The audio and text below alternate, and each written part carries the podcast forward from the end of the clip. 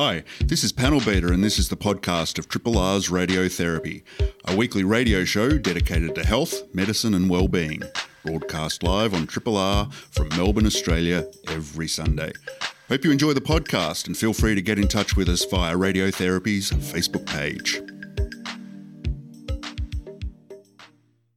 Hi, everybody. Hi, Dr. Nick. Yes, hello everybody. It's Dr. Nick here again. Welcome to Radiotherapy live, online, and on podcast. I look forward to having your company here on 3 R 102.7 on this absolutely stunningly beautiful autumnal Melbourne morning. And joining me in the studio this morning are two of our regular panelists, academic sociologist, master of the radio knobs and buttons, panel beater. How do you describe yourself? Oh, I've given up.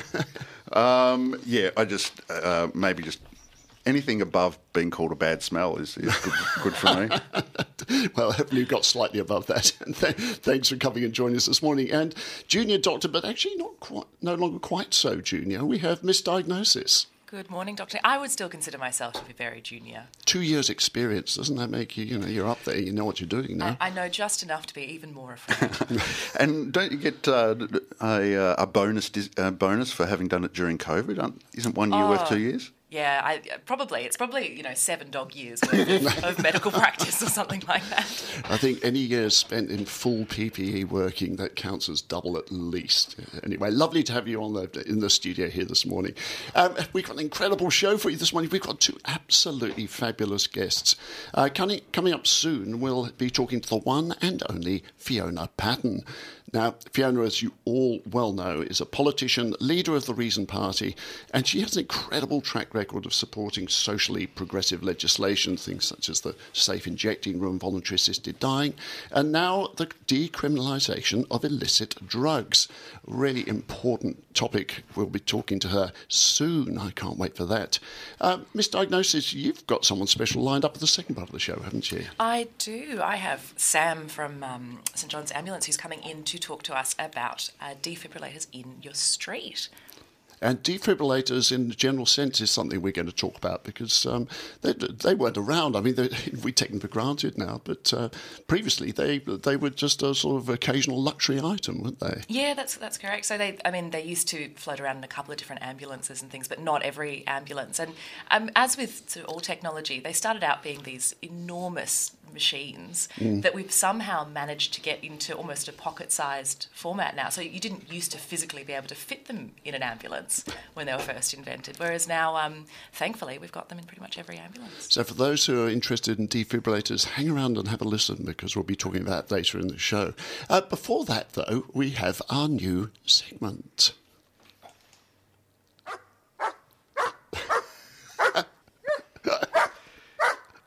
It's the triple R Labrador Retriever. it sounds like my backyard, actually. It sounds like Sam or Rosie, my dogs. Yes, it's the dog part shout out. Here at Triple R, we love all animals cats, dogs, aardvarks, and axolotls. But you don't see too many of those in the park. So, dogs it is. And today's dog park shout out, unless you've got one, have you misdiagnosed? So you've been too busy to go to the dog park, haven't you? Yeah, and, and don't currently have a dog of my own. Well, in that case, the dog park shout out today goes to Matt from Richmond and the wonderful Kelpie, the frisbee catching Luna. There is nothing better, I reckon, than watching a dog run in the park and catch a frisbee. They think that's. Think oh yeah, yeah. It's poetry in motion. It is so. And what I think is fascinating is that dogs, like humans, they learn. Um, and this this kelpie is incredible. It sort of seems to measure the wind direction and the angle of flight and leap at just the right time. Uh glorious. Yeah. So anyway, Matt and Luna, uh, this is your dog park shout out from 102.7. Oh, that's absolutely wonderful. I do love a good dog. So let's go on and have some news.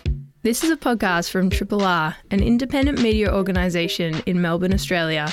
To find out more about Triple R or to explore many more shows, podcasts, articles, videos, and interviews, head to the Triple R website at rrr.org.au. Now, panel beater, um, you as always, you've got your finger on the pulse, eye on the news, you're reading things at two o'clock in the morning when most of us should be fast asleep because you just can't keep yourself away from this. What have you got for us this morning? Well, it's it's a professional obligation. Yeah, the Grattan Institute, who, um, yeah, I do pay a lot of attention to the, the work of the Grattan Institute. I think they're a fabulous uh, unit. And Stephen Duckett over there, um, who deals with the health portfolio, um, has been on radiotherapy a couple of times with us, was on for the um, budget review um, last year. And we're hoping to get him again um, next month because the budget's coming down early this year. Yeah, but they've just released a report taking a look at an issue that perhaps many of us have suspected is the case and have been worried about. But um, as we know, we need the data and we need the information that confirms it if, if policies and the like are to be changed.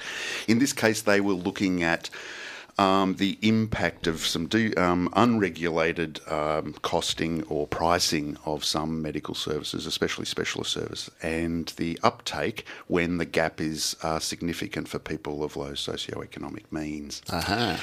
And they found um, that about uh, half a million Australians um, are not taking up the referral that they've been given because they can't afford the gap. Now, that's a huge, huge number. Half a million Half a million. for cost reasons. Yeah, yeah, and um, so we're we're talking about um, referrals to uh, things like dermatologists, urologists, obstetricians, ophthalmologists, where um, it's not at all unusual. It turns out that the that the gap is more than double the Medicare uh, base rate scheduled fee. And do you actually have a sort of dollar figure of roughly what we're talking that people are, are going to be out of pocket that they're bulking at?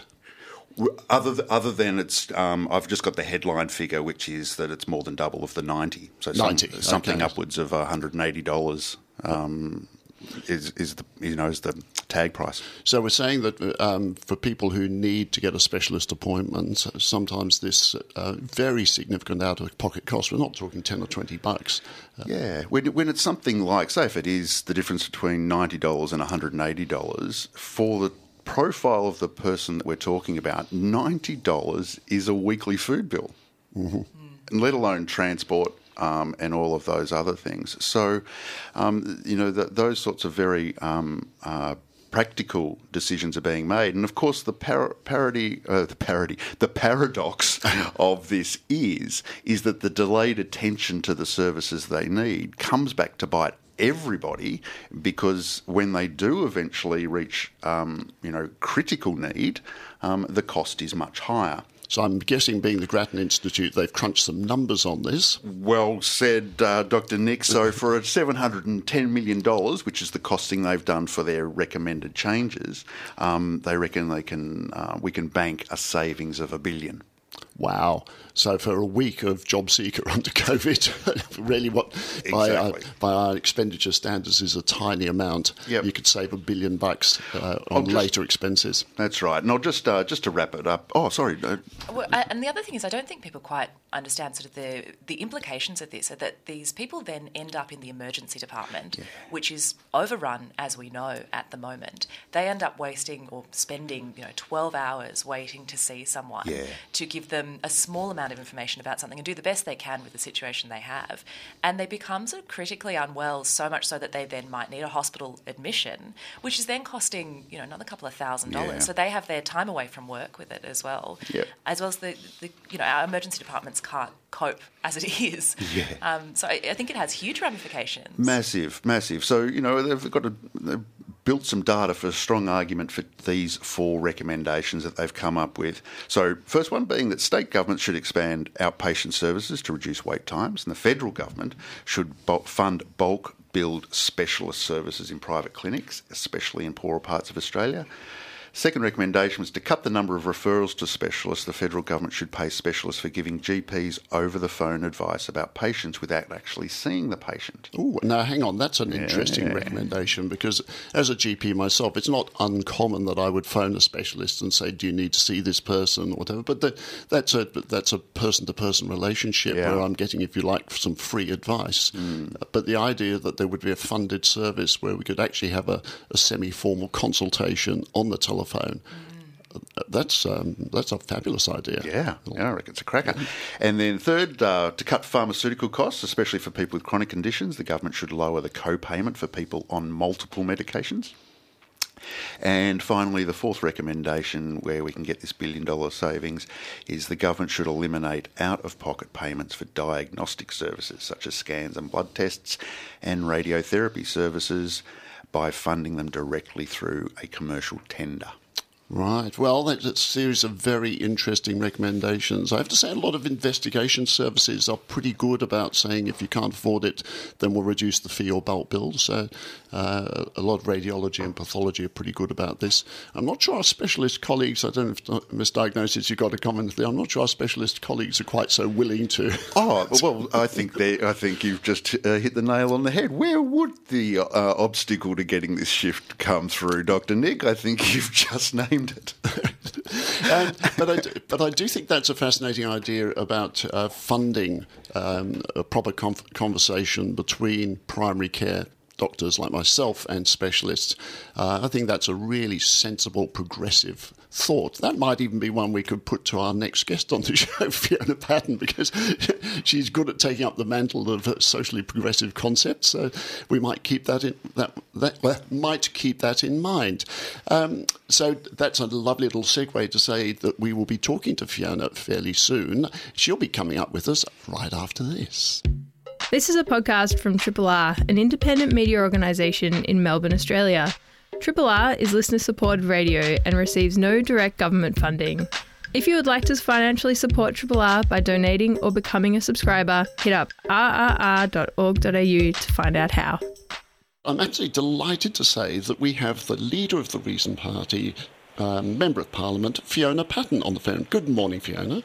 Good morning. Good morning, everyone. Thank you so much for joining us on the phone on this beautiful Sunday morning. Would you be in the dog park otherwise? Uh, well, I am off to Daylesford to celebrate all things chill out um, at the festival. So, yes, in, in the car, uh, on my way to beautiful Daylesford. Well, thank you very much for giving us your time this morning. Um, first up, most people uh, listening to, will know Fiona Patten's name and voice extremely well, but for those who just need a refresher, give me the elevator pitch. Who is Fiona Patten? um, thank you. Uh, so I'm Fiona Patten. I'm, the, I'm a member of Parliament in Victoria, and I represent the Northern Metropolitan Region which is everything from the CBD up to around the, the absolute outskirts of Melbourne. And then I head over to Maribyrnong on the, my west and um, sort of the Yarra on my, on my Yarra Merri Creek on my east. Uh, I'm the chair of the Legal and Social Issues Committee, which has done many, many reports, as many of your listeners will know. Um, and yeah, I, I, founded the, the Reason Party, um, which which grew grew out of our our adolescent self, which was the sex party. And you've been involved in all sorts of socially progressive legislation. You've been involved in censorship and freedom, marriage equality, voluntary mm. assisted dying, safe injecting rooms. I mean, an unbelievable list of really complicated areas. And now, just because life wasn't hard enough, you decide to tackle decriminalising drugs. Why? Well, I don't think um, I, I, don't actually think we have to, to ask the question why. Um, we we know why. We know that what we're doing now does not work. Mm-hmm. We know that our death toll um, from from from drugs in our community is twice that of our just see if we can get Fiona back on the line. We're talking with Fiona Patten, um, who is the leader of the Reason Party, who's just put forward a bill to decriminalise currently illicit drugs. It's an area I'm absolutely fascinated in. Misdiagnosis, you've worked in hospitals. I'm sure you've seen huge numbers of issues with people uh, taking illicit drugs. Is that something that comes across your path much in hospital medicine? all the time in emergency. Yeah, it's it's incredibly common, especially with the um, the ice epidemic in some of the suburbs of Melbourne as well. So we we see probably slightly more of that that sort of destructive side of it with ice use, but we certainly so, get. So, as a hospital doctor, does it scare you the thought of decriminalising things like ice? I mean, decriminalising ice, I, I don't know what that would look like, and I certainly would find that um, quite alarming. I think some of the other other illicit drugs might be a little bit more Right. Well, I think we've got Fiona Patten back on the line. Fiona, we've just been talking to Misdiagnosis hospital doctor. She's alarmed. alarmed. She's okay. alarmed at the well, thought of decriminalising things like ice. Yeah. Look, I, I you know, when we've done studies, and when we've looked at this, and, I, and I'm, when I say we, I'm talking about, you know, the the Federal Health Department. I'm talking about the Australian, the Australian Alcohol and Drug Foundation. I'm talking about you know significant organisations. There's very few people who have not used drugs because they were illegal. Um, also, nearly 50% of all of us have used illicit drugs at some stage in our life, largely without problem. Now, I caught the tail end of that saying, well, what happens if we decriminalise ice? Well, what happens right now when an ice user um, is pulled over by the police? If it's their second time, they are arrested, they are charged, they go to court. Sometimes, if they're you know, if they have, if they're homeless or they have other issues, they will end up in remand, um, and then they will come before the court, and it will be on a possession charge, and they'll probably get a criminal record, um, but without without much of a jail sentence. Um, at no point does our health system check into that. Mm-hmm. So I don't think that works. And so even for those most serious of substances, it's almost where we need the health approach even more um, than than when we might have someone, uh, you know, an occasional MDMA user, an occasional um, psilocybin user, uh, you know. So it's it's actually at the pointy end where this where decriminalisation has the best effect. And Portugal found this. Portugal was in the middle of a huge heroin epidemic. I want to, um, ask, I want to ask you about Portugal in a second. Yeah. Panel beaters just itching to. Oh yeah, no, I was just going to uh, come in uh, the back of what Fiona's pointing out there. I think the other thing that's really crucial to remember when we're talking about um, decriminalisation is we want to be careful that we're comparing apples and apples. So the the current world that we live in, the, the, policy world that we live in with drugs, is going to be very, very different than the post decriminalisation. So, two major things will mm. change. Once it's decriminalised, um, the cost, uh, one of the drivers towards something like meth and ice is it's cheap. Um, and so that can be uh, addressed under regulation and also the quality of it. It's obviously a very poor quality drug, and with regulation, you can start regulating quality. So there's there's levers that can be placed on demand there. Is, is that fair to say, Fiona? Well, it is if we were going to go for a fully regulated market. Um, I, I, well, I have, you know, I have, you know, I I, I agree. Like regulation is the way that we can ins- we can reduce harm even further.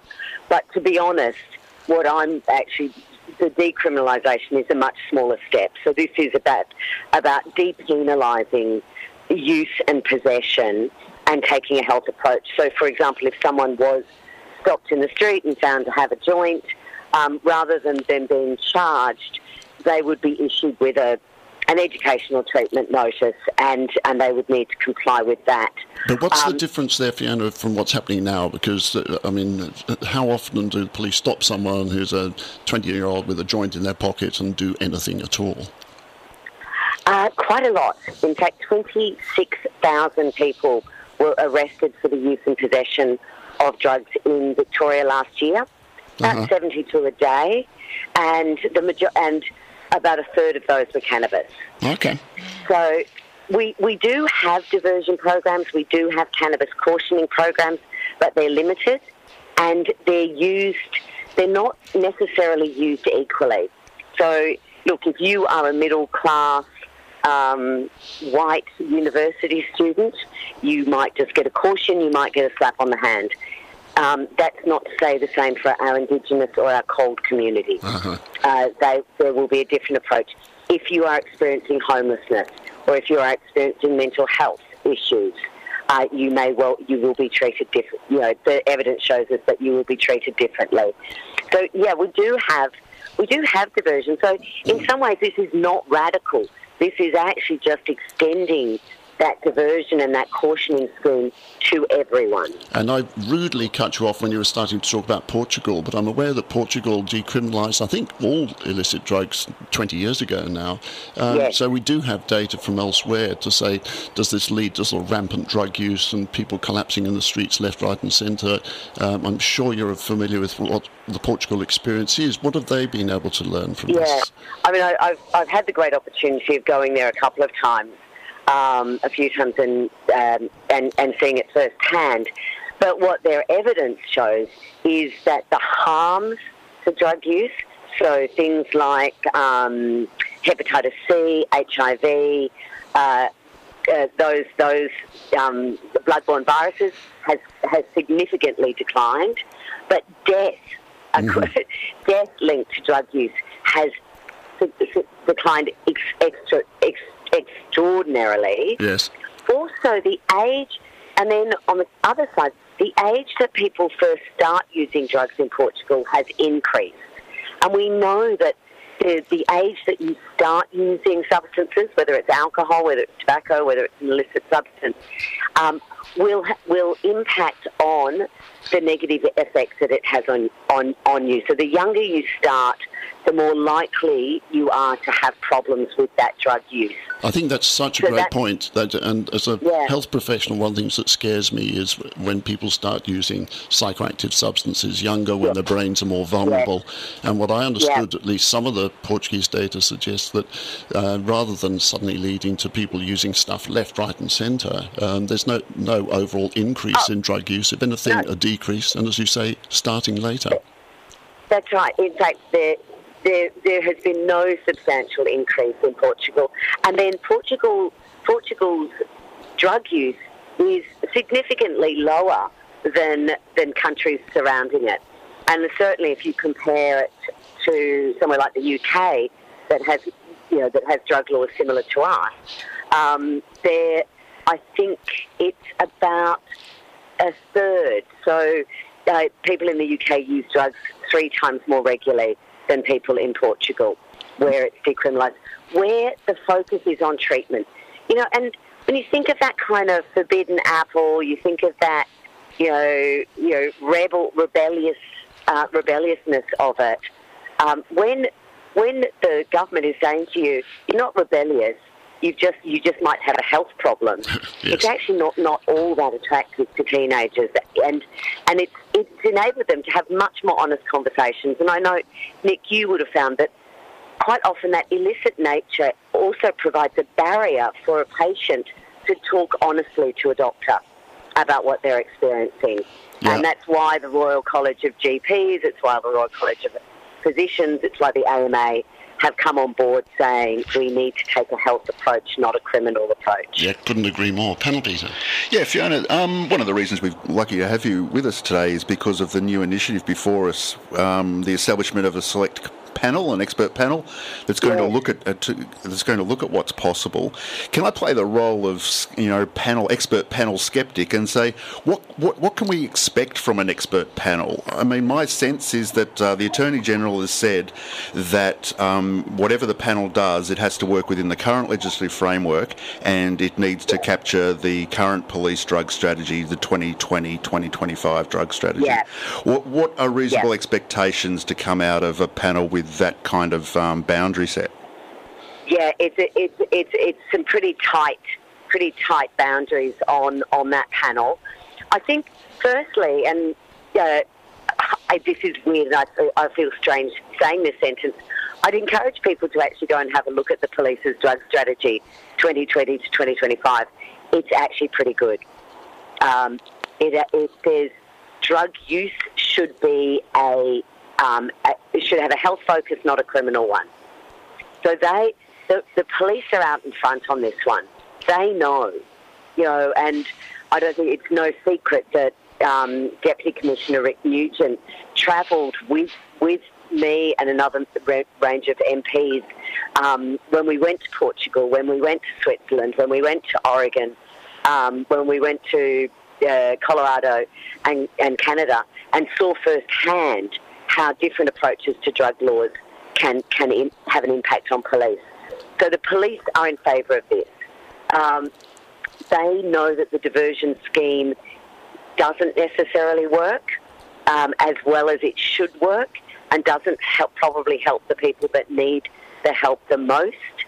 So even under those narrow confines, I would hope that that, that expert group looks at um, a, an equitable diversion scheme where everyone basically gets gets a gets a health response to their drug use, not a criminal one, Uh, and that would be in line with the police strategy, and that can be done under the existing legislation. I think the existing legislation should change. However, in the first instance, if we were going to conduct a trial, we could do that under the existing reg- existing legislation. Fiona, I just want to ask you, you've mentioned about Portugal. I mean, Portugal have been doing this for 20 years. They had a two-year implementation phase to get things working and to get services in order. I'm aware that in Oregon, where it's only just been passed, I think it was last year they, they passed the legislation, but there's some anxiety that they don't have the services, they don't have the referral pathways and so on. And I could see this as being a major concern if uh, in Australia, if we suddenly said, all right, we're going to mm. divert everyone to mm. help, well, where is the help? We're struggling at the moment with any form of mental health and referral services and so on. How are we suddenly going to deal with a, another tsunami of people for, from drug diversion?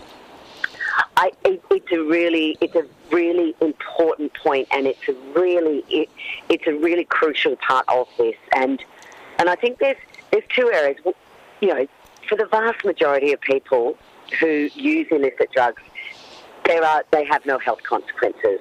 They get on with their lives. They might age out of it, um, but largely it does not impact on their their lives, on their families, on their work, on their education, or even to a large extent on their health. I think that's a really important point that we talk about illicit drugs as if it's a scourge that's always destroying people's lives and careers. But you're absolutely right, and anyone who works in the health field would know that, and anyone who knows anyone at all, they've been Yes. using drugs and it, and it hasn't destroyed their lives. So that point's really important. Sorry, keep going. So, so uh, like Portugal, we need to establish a triage, and which is why I do think a trial is actually very important, so that we can we can work out this triage. And we know that there's some really great online programs already in place around drug education that are not that are not being fully utilised. And I'd I'd look at the um, the Alcohol and Drug Foundation, some of the programs that they already have, which could be scaled up. Um, but the other, and I think it's a slightly more curious area, and I'm hoping the expert group will look at this, is how many people who end up going to court um, on a drug charge who are in that category who don't have a real problem with it, but they've got a good lawyer, they're in court, the lawyer says this person will undertake treatment, this person will do drug counselling, and that gets them off with a no conviction recorded and an order. So I suspect we do also have people in our system that don't necessarily need to be in our system. Yeah, um, and that will open it up. But on, on top of that, we need to. We there is no doubt that our alcohol and other drug sector is in desperate need of resourcing. And just on the politics of this, I imagine that um, there's not a great deal of appetite on any political front for something that's seen as being soft on drugs. And I noted in your interview with Neil Mitchell, um, he used the phrase de facto criminalisation uh, five times. It, it, it was if know. the whole concept of even considering a health approach to drugs was just Yeah. anathema. Um, how do we handle this from a political perspective and actually get Yeah. politicians to take this seriously? Look, um, it, it, I, I think Neil Mitchell was actually trying to cause trouble as well. Oh, really? Um, because let's face it, the government was saying this is not decriminalisation. This is not, and he was enjoying calling it just that. Uh, but yes, we do need people to get to, to recognise that we need to be smarter on drugs, not tougher on drugs. And we look, we've done that. And this, this, while you know, it's not the stride of drug law reform that I would like. It's it's a small step, and and everything starts with baby steps.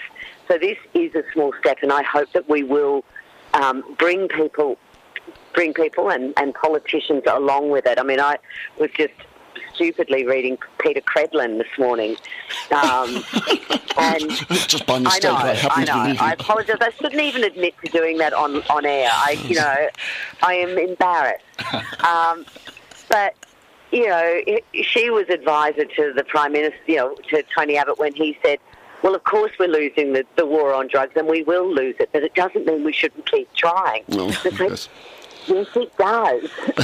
Do I- something different. That's a that's a, that's a perfect way because we have to wrap up on a perfect way. Yes, of course it does. Of course we should try. I love your concept of the baby steps, Fiona Patten. Um, thank you for taking those baby steps. And I want you to address the next one, please, because we need you to have more work to do. You mentioned that we kill far more people with these drugs than die in the road toll. Actually, a huge number of those people who die from drugs are not from illicit drugs. They're me, the prescription drugs. So can you tackle, can you tackle that I one next too, I- please? It's interesting. I just was talking. I just got a briefing on the prescription monitoring scheme. So Mm. off air, I would love to have a chat to you about that. Yes, SafeScript, um, the thing that was going to save our souls. And anyway, we'll come back to SafeScript Yeah. another time. Fiona Patten, it's been an absolute delight. To have a safe trip up to Yeah. Daylesford. Have a very relaxing weekend. And congratulations on your fantastic work. Th- Thank you so much. Thanks for having me on. Have a great weekend, everyone. Bye. This is a podcast from Triple R, an independent media organisation in Melbourne, Australia. To find out more about Triple R or to explore many more shows, podcasts, articles, videos, and interviews, head to the Triple R website, rrr.org.au. We're going to talk defibrillators, and in a second, we'll be talking with Sam Boyvin. But misdiagnosis just before we chat with Sam. I just want you to tell me, um, because there's that lovely sort of history of defibrillators in this country and a connection to one Mr. Kerry Packer.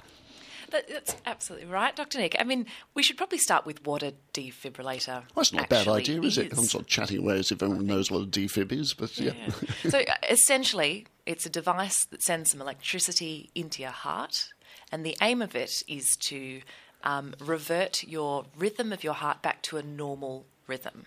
So, unlike those sort of scenes in the movies when people are flatlining and you can add electricity to it, it doesn't really work like that. It's when your heart's doing a bit of a sort of funny beating pattern. Hence the fibrillation and Exactly. then defibrillating. Yeah, exactly. So that, that I mean, that's the sort of basics of what it is. But um, if we go back to the dog park shout out, most of medical um, invention started with experimentation on dogs, unfortunately. Oh. And, They're making me sad. and they, they made these poor little dogs' hearts fibrillate. They chucked some electricity into it, and this was in the. They gave the mice the day off, did they? They gave the mice the day off. Yeah, the um, yeah, it's bigger hearts, easier to test in dogs, um, and they could shock them back into a pattern. The dogs were very happy afterwards, and let's just say that they all survived and it was all fine.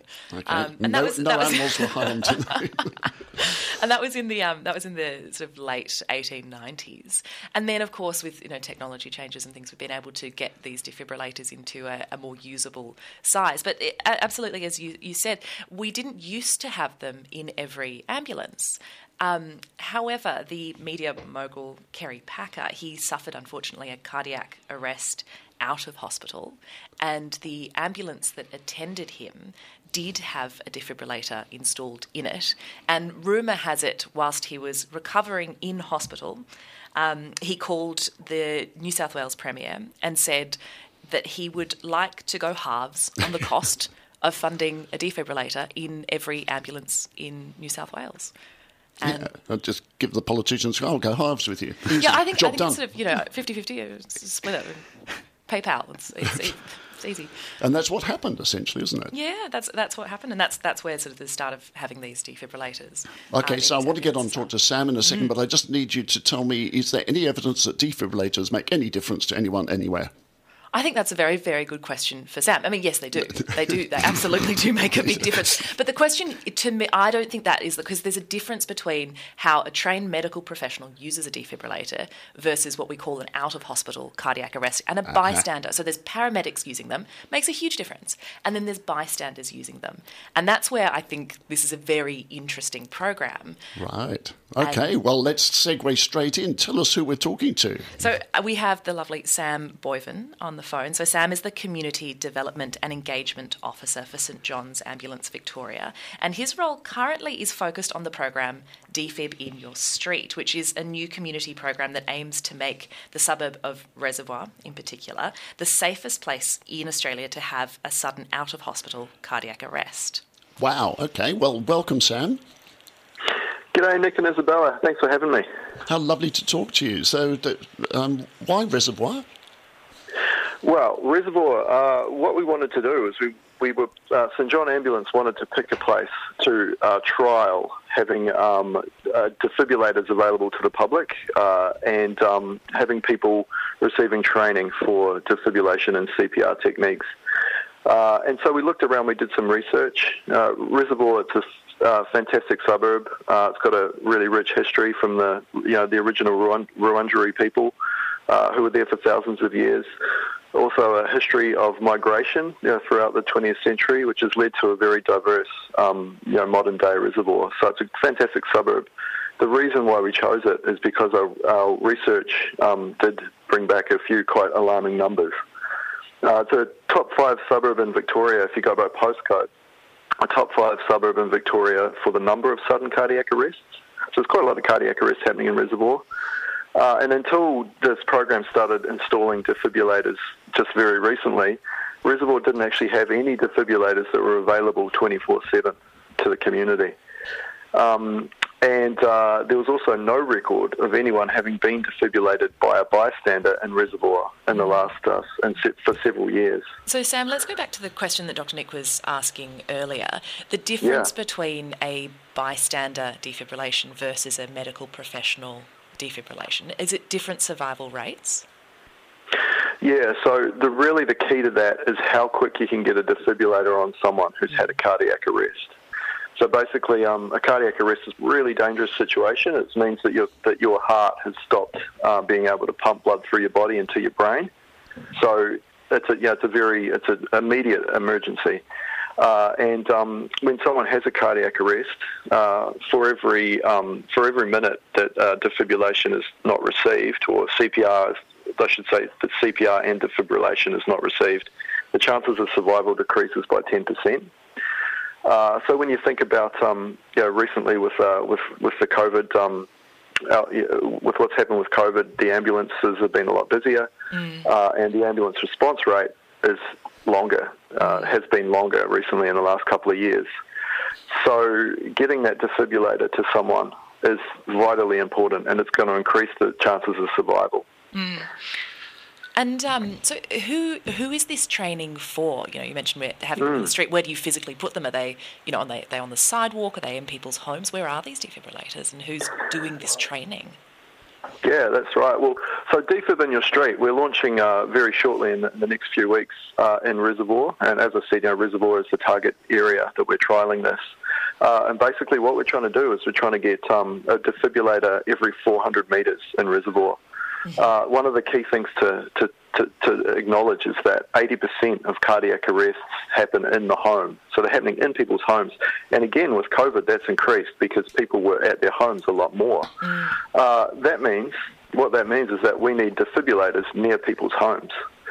So uh, the magic number for a defibrillator every 400 metres in a reservoir is going to be, we're looking to install at least 28 defibrillators. We've already installed a few, and we, we are asking people to put them in their front yards. Uh, and we've had um, some really strong community support so far. So in Reservoir over the next year, you're going to see defibrillators pop up uh, in public spaces, maybe some small businesses as well. Um, at the council venues, the uh, Darebin City Council has been incredibly supportive. But also, yeah, in people's front yards, out on their verandas, as long as we've got a bit of shade from the sun and, and, and, and shelter from the rain, you can put a defibrillator in there. Now, our survival rates for out of hospital cardiac arrest are somewhere between mm. 6 to 10%, if what mm. I read was correct. What is the, will these defibrillators increase that survival rate? Is that the aim? Yeah, so research will show that um, defibrillation is incredibly effective uh, and uh, when you say the survival rate's between 6 and 10%, that's mm. at that lower end because of COVID. So we're talking about a survival rate of about 6% at the moment, which is mm-hmm. very low. Mm-hmm. Uh, if someone can get a defibrillator uh, on them in the first you know, few minutes of uh, after that cardiac arrest, the chances of survival can increase to up to over 50%, mm-hmm. and you know, depending on the on the circumstances of the cardiac arrest, even higher than 50%. So more defibrillators and people knowing where these defibrillators are will mean more survival rates. And is this program based on um, any other particular research? You know, have they done this elsewhere and shown that they have been able to improve survival rates? Yeah, there's a couple of places in the world that have uh, you know done a bit of uh, similar programs to this. One's Seattle in the US, in the state of Washington in the US, where they have um, publicly accessible defibrillators, and also they really have an emphasis on training people up with CPR and defibrillation techniques. And their survival rate has gone up since they've done that. The other um, area is the Netherlands. So the Netherlands, the Dutch Heart Foundation, uh, they ran a program and they have six-minute zones uh, throughout the country where no no one in the Netherlands is uh, is away from six minutes away from a defibrillator, and also you know they have high training rates and they, they emphasise training. And the Netherlands is actually has the lower the highest survival rates for defibrillation What in the world. rates? I think I think well the defibrillation rate is over is over fifty percent. So what that means is that uh, people who receive a cardiac arrest, about fifty percent of them uh, receive defibrillation, which is um you know uh, when you're looking at Victoria. We're actually about 1% at the moment. About 1% of people receive bystander defibrillation. And it doesn't have to be that way. And, and of course, we know that the um, the training is incredibly important. You can't just physically put these things on someone's veranda and then expect them to make a difference on their own. You know, there's a huge difference between effective chest compressions and proper CPR and what most people receive out of hospital. So, uh, how is this going to be addressed? What training programs and who's this training for? Yes. So a big part of Defib in Your Street is going to be uh, that we are offering free training sessions to uh, residents of Reservoir, so anyone who lives in Reservoir, but then also people who work in Reservoir or who regularly visit because of family or maybe they play sports in Reservoir or, yeah, or they study in Reservoir. So anyone with a strong connection to the area. And we're running face-to-face uh, def- um, CPR and defibrillation training. Now, I should say this is accredited training. So this is nationally recognised. You get a qualification. You can stick it on your uh, on your resume, uh, and we're hoping to train 3,000 people over the next um, over the next year. So I'd encourage everyone to jump on the website and, and look at that. Uh, and so what that will mean is that um, we'll have a lot more um, we'll have a lot more trained up people in Reservoir.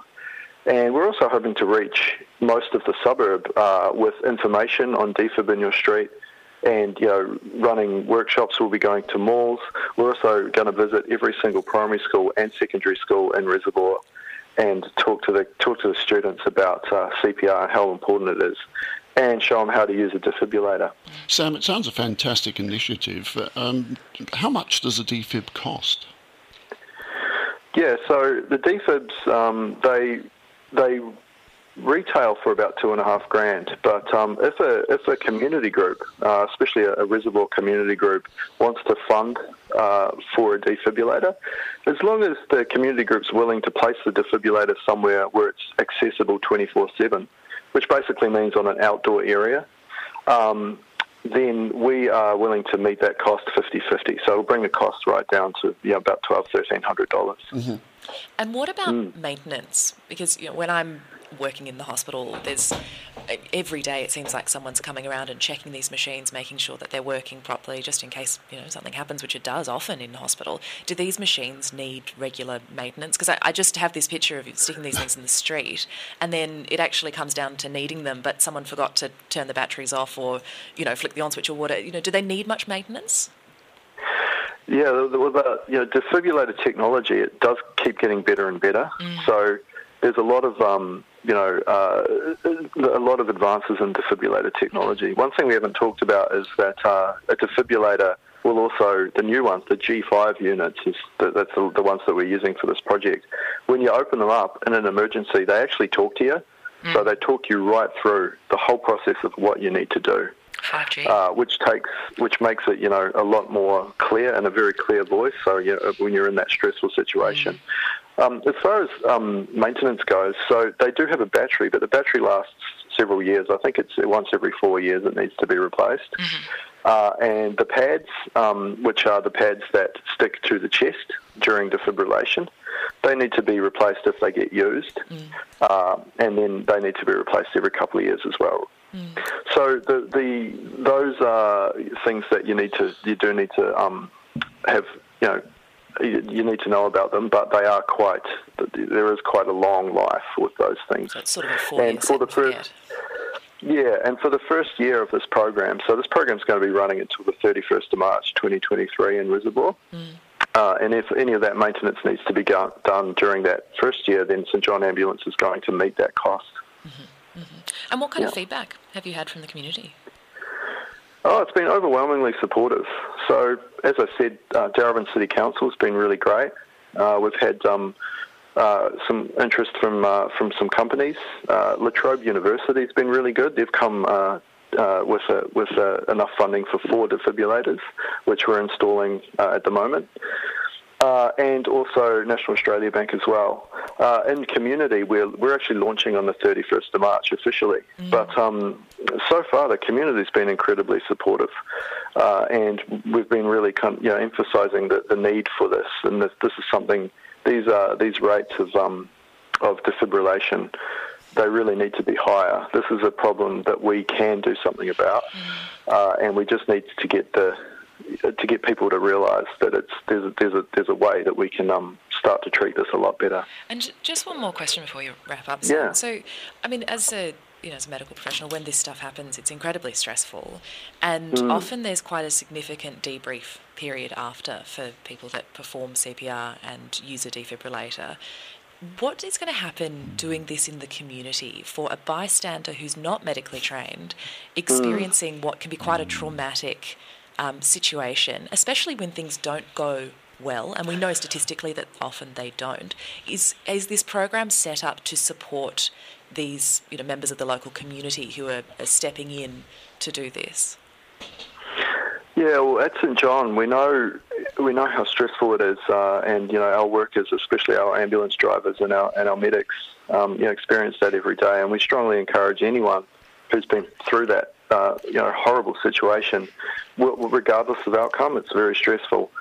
You know, to, to talk to people about it, um, and you know, there's a there's uh, when someone's in that situation at St John, we encourage people to you know, to, to do something rather than not to do it. Uh, but you know, we realise that for, for everyone it's different, and for every situation, every cardiac arrest situation is very different.